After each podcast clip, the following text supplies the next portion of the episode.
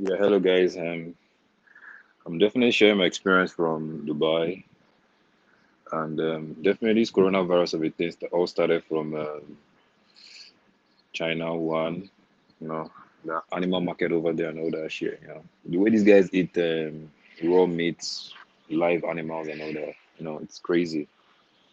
You know, but um, it all started by um, January. Like the spread was so rapid by January and all that. You know, I, I, people could still travel, people could still come in, come out of the country and all that. So it wasn't that serious yet. You know, but um, I think every government and every country most countries didn't take it serious. They all took it lightly. And definitely the population of China is really crazy. You understand? Millions, like millions in China. So it started from there. And there's no country in the world that you won't find Chinese people. They're the one doing shawarma, doing a lot of crazy food, seafood, Chinese, and all that. They have a lot of restaurants everywhere, and they they have business everywhere. They travel, they travel a lot. Even if you go to the airport, you see them a lot.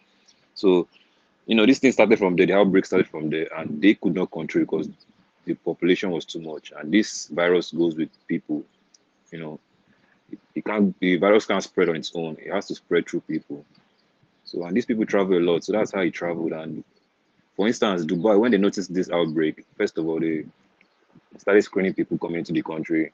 Once you're from China, once you see your travel experience from China, you know, they, they, they restrict you and they, they, they quarantine you for like 14 days to make sure that you're okay you know and then when they saw that this thing was getting out of hand and they saw that and they started seeing that italy spain um, uk and other countries in europe were getting this thing and it was you know getting more crazy they had to start uh, noticing that oh okay since other europe, europe countries are having this thing we have to start screening other countries as well so if you're traveling to Dubai, you have to be screened and they have to go through your travel experience and travel um, processes like where you've been to and all that. So all this this has to do with government. If your government is not good and government does does not want to take care of the masses, that's where the problem is. You know, UK was taking it lightly. They were all saying wash your hand, wash your hand, wash your hands, and all that. While United States were just busy trying to get more money and um, Trump was not even concerned like that. He was more concerned about his economy and how to get more money for the country.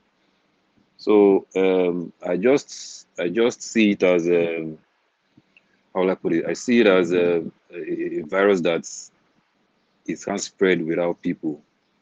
So everybody has to be cautious. Wash your hands, stay distance from people, isolate yourself as much as possible, and stay clean.